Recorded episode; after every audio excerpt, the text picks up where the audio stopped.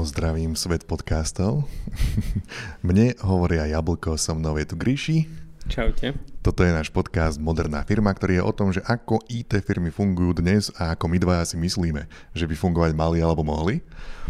A sme tu pri ďalšej pološpeciálnej epizóde, ktorá je o tom, že my dostávame otázky od vás. Dostávame ich na e-mailovú adresu moderná firma zavinač.com moderná firma zavinač.com alebo taktiež ako komentáre pod YouTube videami alebo kdekoľvek na všetkých tých možných sociálnych srandách. My ich zozbierame a potom na ne odpovedáme napríklad teraz. Dobre, Gríši, máme tu takúto. Máme tu otázku, že jaké úkoly najčastej, najčastej programátori vykonávají? S jakými úkoly je najväčší práce a co delá zamestnancom najväčší problém? Najväčší... Ospravedlňujem sa každému Čechovi, ktorý počul to, čo mi vychádzalo z papule momentálne. Pardon. Dúfam, že nemusím odpovedať po česky. prosím, prosím, nerob to. OK, ale možno niekedy po arménsky, keďže to je moja rodná reč. Ale to bude iný podcast. To je bolo geniálne, keby z ničoho nič do feedu tohoto podcastu sa objaví epizóda, ktorá je celá v arménčine. Nebudeme to komentovať žiadnym spôsobom, iba bude po arménsky celá epizóda. Ale musíš sa potom aj ty naučiť, že to potrebujem moderátora. To bude, to bude, akože, to bude riadny okay. input z mojej strany časový do tejto epizódy. to hej. A začnem teda od konca. Najväčší problém robia, robí komunikácia. to by som povedal, že to je úplne že pravidlo. A ak nejaké programátorské úlohy, no v zásade keď tie, tie, väčšinou sú to veci, ktoré si ro, robíš prvýkrát. Ja neviem, naj, najhoršie veci sú, že integrácie, že keď sa integruješ na nejaký nástroj, nejakú službu alebo niečo a predtým si to nerobil a veľakrát dokumentácia je tak napísaná, že vlastne ani nie je aktuálna. A potom sú také veci, že kde máš nejakú kombináciu, povedzme, že aj s hardverom, hej, že, že software musí komunikovať s hardverom, že ty vlastne to musíš fyzicky testovať. Čiže toto sú keby také najkomplikovanejšie, nehovorím, že najzložitejšie. Teraz mi to akorát pripomenulo, že ja sa hrozne teším na takú malú žltú škatulku, ktorá sa volá Playdate. A je to taký malý ako keby, ako keby Game Boy a je to extrémne špecifická e, konzola herná, ktorá má takú kluku na boku. že točíš takou, takou kľúčkou a je to, veľmi, je to veľmi príjemná taká firma z Portlandu v Oregone v Amerike, ktorí vyrábajú rôzne... Oni vyrábali napríklad takú vec, neviem, či som to niekedy aj nespomínal, že podcastová aplikácia, keď podcasty ešte len začínali, ktorá automaticky pridáva prdy na, tam, kde boli pauzy. Keď bola pauza podcast, nenápadne pridáva Preto to asi neúspelo. nie, práve, že to malo veľký úspech. Ale nie, oni, oni sú naozaj sná, naozaj okay. firma. Oni spravili napríklad, každý, kto používa Mac, používa napríklad Transmit. Uh, mám Jasné, taký pocit. To, alebo, to máme, ja. alebo Koda, alebo uh, Nová, teraz majú nový editor. Čiže to je legitímna, naozaj sná, vynikajúca firma, ktorá robí dobrý software a počas toho robí takéto srandičky. Čiže je to softwarová firma, ktorá sa rozhodla, že prečo nevyrobíme úplne unikátny hardware a skočili aj do toho. A pripomenulo mi to, keď si teraz povedal, že integrácia s hardverom, vieš, že oni museli vyrábať hardware, software, e, operačný systém, firmware, všetky tieto veci. A čiže tam sa, tam sa asi namakali, no. To je taká malá odbočka. Určite, určite. Tak to už záleží, aký, aká si firma, aký je tvoj cieľ, ale tak áno, určite vytvoriť niečo, že úplne od nuly, aby to dávalo zmysel, to je asi že aj časovo najnáročnejšia vec, lebo keď si to nerobil, tak jednoducho Proste musíš sa najprv naučiť aspoň trikrát, ako to robiť a ten štvrtý to možno urobiť dobre. Tak títo, títo skombinovali asi 18 vecí, ktoré ešte nerobili do jednej. Čiže to je, to je challenge. Dobre, máme ďalšiu otázku, že toto je taká dlhšia. že akú šancu by mala mamička po rodičovskej sa zamestnať, napríklad vo vašej firme, vo, vo VZU, že ak by mala za sebou len, v úvodzovkách len rok školení a nejaké projekty správania len tak pre seba, nejaké WordPressy, stránky pre firmu podobnú, Pointa toho je, že teda sú to projekty, ktoré ten človek vyrábal sám a nie, nie pre niekoho. Jasné. No čo sa týka e, mamičiek alebo hoci koho, kto keby nejaké povedzme návyky stratil počas nejakého obdobia, ja v tom až taký problém nevidím.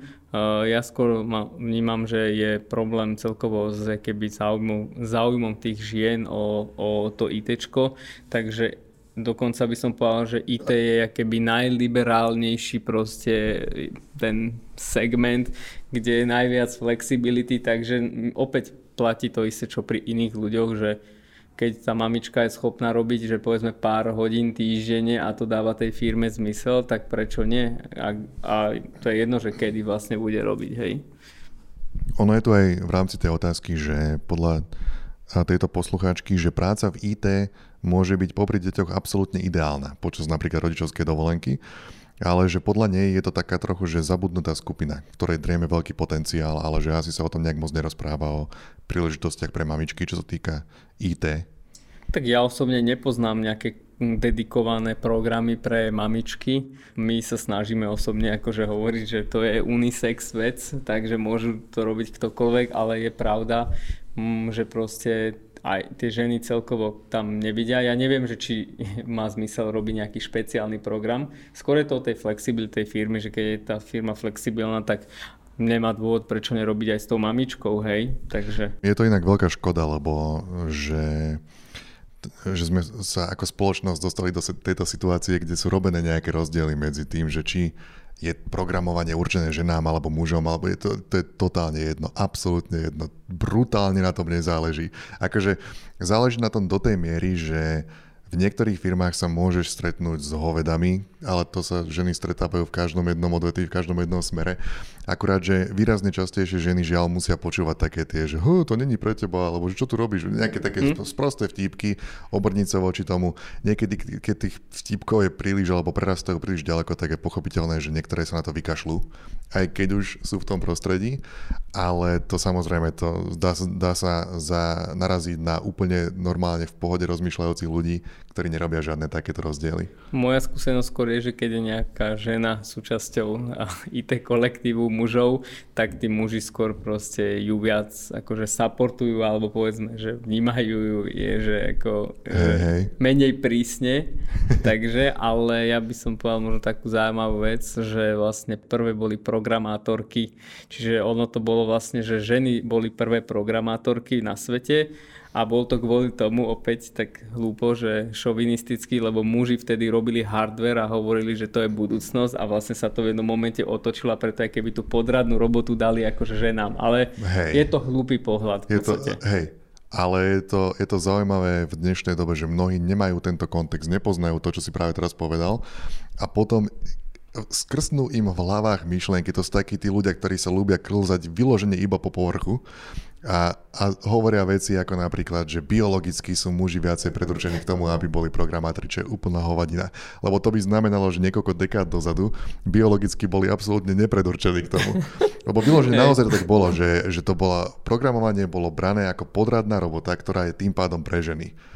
Takto to, takto to, takto, takto to bolo. A jednoducho a potom samozrejme sú akože tie špeciálne ako Ada Lovelace a tak, vieš, že máme, že prvá programátorka bola žena. Áno. Ale hej no, jednoducho tieto veci sa menia. Je to milión sociologických, ekonomických dôvodov a tak ďalej. Nemá to nič spoločné s biológiou.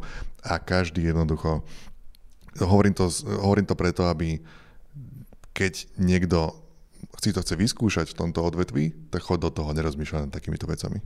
Určite môžem potvrdiť, ak niekto tvrdí, že biológia hrá rolu medzi mužmi a ženami v programovaní, tak nevie o čom rozpráva. Skôr sú to proste také stereotypy, takže určite ja budem osobne rád, hoci ako mamička alebo proste žena, keď bude mať záujem, tak budeme radi podporme, dokonca to akože aktívne vyzývame a snažíme sa proste, aby ženy vstúpili do toho odvetvia, lebo aj trošku sebecky to poviem, ale aj nesebecky pre tú spoločnosť je vždy výhodnejšie, keď ten tým má proste väčšiu diverzitu a či sa to týka programovania alebo proste čokoľvek iného, aj v podstate ten tým potom má väčšie výsledky, lebo má pestrejšie možnosti.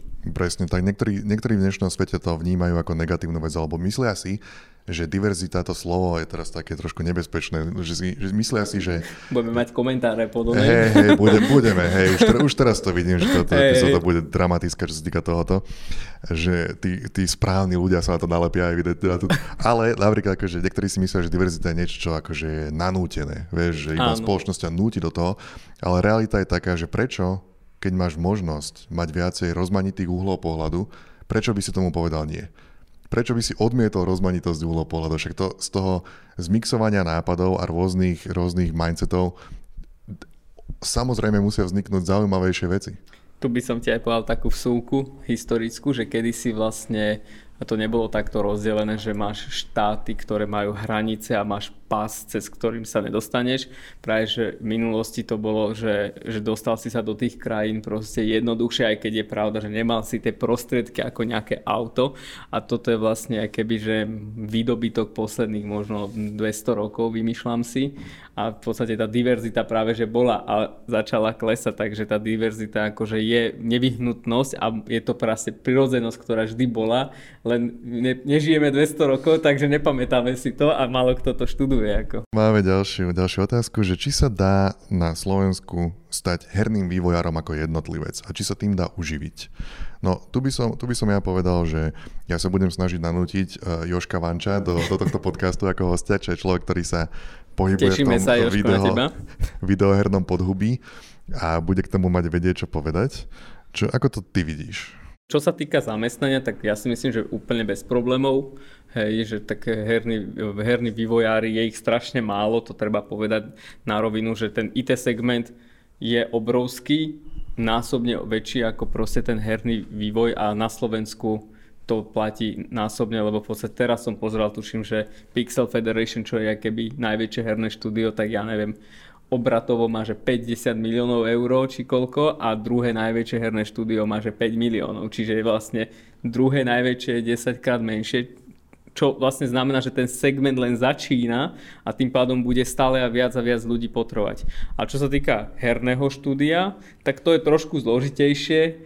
Určite sa dá ako jednotlivec, že uživiť podľa toho, aké máš náklady, hej, a čo si schopný, či si vieš nákodiť tú hru sám, aj nakresliť, aj všetko. No tu práve so spomínaným Joškom Vančom uh, spolupracujeme, momentálne robíme také, že rozhovory so slovenskými hernými developermi. A sú tu rôzni, sú tu rôzne také malé štúdia, rôzne poschovávané po celom Slovensku.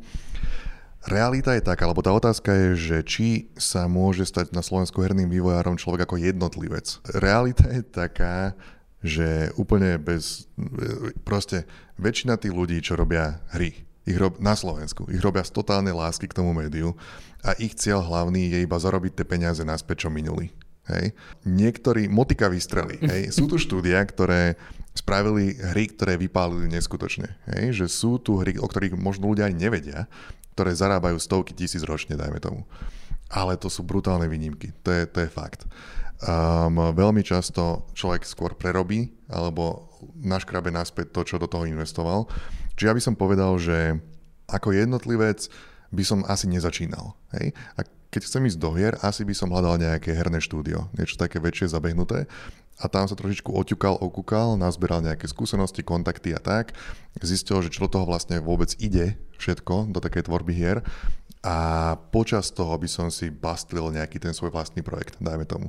Alebo tam sa nejak, tam, tam nejak nahanobil troši, trošičku maj, majetku, ktorý potom by nebolo až také dramatické, keby on príde, že potom si vyskúšam tú, nie akože bez randy, že, áno, že áno, realita, realita slovenského herného vývoja je taká, že nečakal by som peniaze od toho.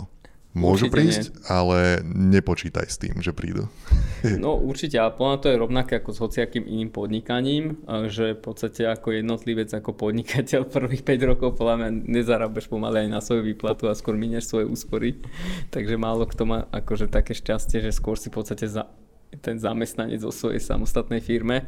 A pri tom hernom štúdiu ono si treba uvedomiť jednu vec, čo nebolo kedysi, že dneska vlastne ty, keď chceš získať nejakého hráča, tak ty vlastne si ho musíš kúpiť že je strašne malá pravdepodobnosť, že vlastne dostane, dosiahneš nejaké penzum hráčov, ktoré ti, ja neviem, zaplatia cez nejaký tvoj biznis model, tvoju výplatu, takže Takže je to ťažké, no. Ako myslíš to s tým, že musíš si ho kúpiť? Normálne cez reklamu alebo cez nejaké aktivity, napríklad zavoláš si jablka, ktorého všetci poznajú a hrajú radi hry. toto je, to je, inak, toto je tiež také veľmi, veľmi otázne, lebo naozaj to sa rob, robilo alebo robievalo, alebo možno sa stále robieva, že zaplatíš nejakého naozajstného influencera, nie mňa, ale naozaj, ktorý naozaj má brutálne čísla ale veľmi často, keď ten človek vyložene nehovorí, dajme tomu, že spraví video o tom, mm. ako sa hrá tvoju hru.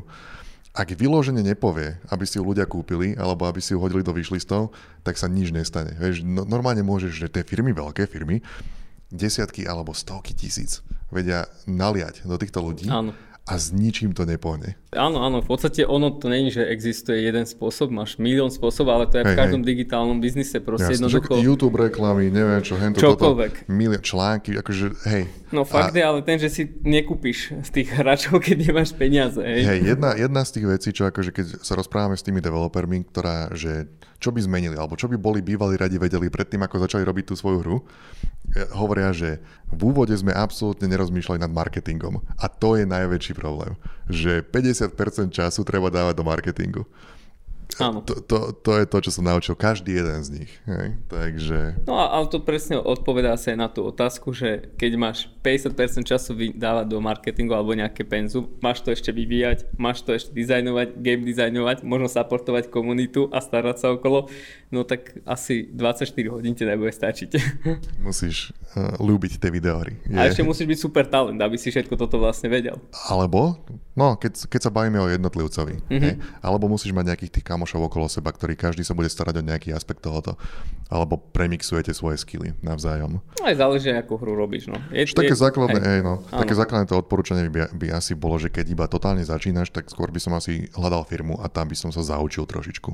Určite, akože určite lepšie. Toto inak a ja hovorím aj začínajúcim podnikateľom. Keď nemáš tie skúsenosti s tým, tak na čo ideš teraz hneď podnikať, že je strašne veľká pravdepodobnosť, že proste zlyháš a budeš demotivovaný z toho, že si zlyhal a už potom už to nebudeš skúšať, tak radšej to choď pozrieť, že ako to robia iní, tí už, ktorí to vedia a budeš o pár rokov neskôr podnikať ale poviem tiež takú vec, e, súku, urobím také promo, na čo chystáme. E, v podstate chystáme takú, že crowdfundingovú platformu na podporu herných, začínajúcich herných štúdí a herných uh. vývojárov.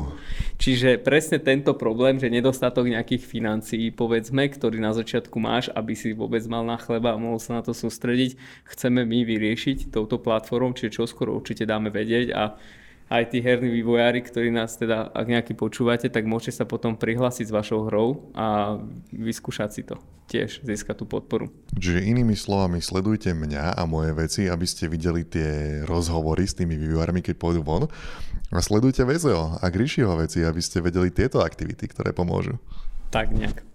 No a ja si myslím, že tým by sme to mohli na teraz ukončiť.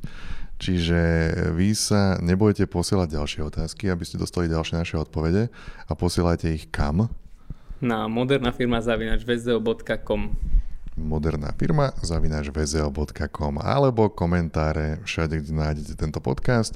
A ja by som vás ešte veľmi rád poprosil o to, že keď ho počúvate cez nejaké podcastové platformy alebo aplikácie, tak nájdete si tam možnosť, že ako nám môžete dať hodnotenie. A dajte nám tie hviezdičky, napíšte nejakých pár pekných slov, ak sa vám chce, alebo aspoň tie hviezdičky, lebo vraj to pomáha, čo sa týka akože objaviteľnosti toho nášho podcastu. Čiže ak sa vám páči, budeme veľmi radi za každé hodnotenie tam. Um, takže ja som bol Jablko a so mnou tu bol Gríši. Čaute. Čaute, čaute, uvidíme sa na budúce a preto, a preto čo, to, čo to zvyknem hovoriť na konci? Že aj, že, že, že keď už, lebo keď už mať firmu, tak prečo nie modernú? Tak, tak, najlepšie, najviac modernú. čaute. Čaute.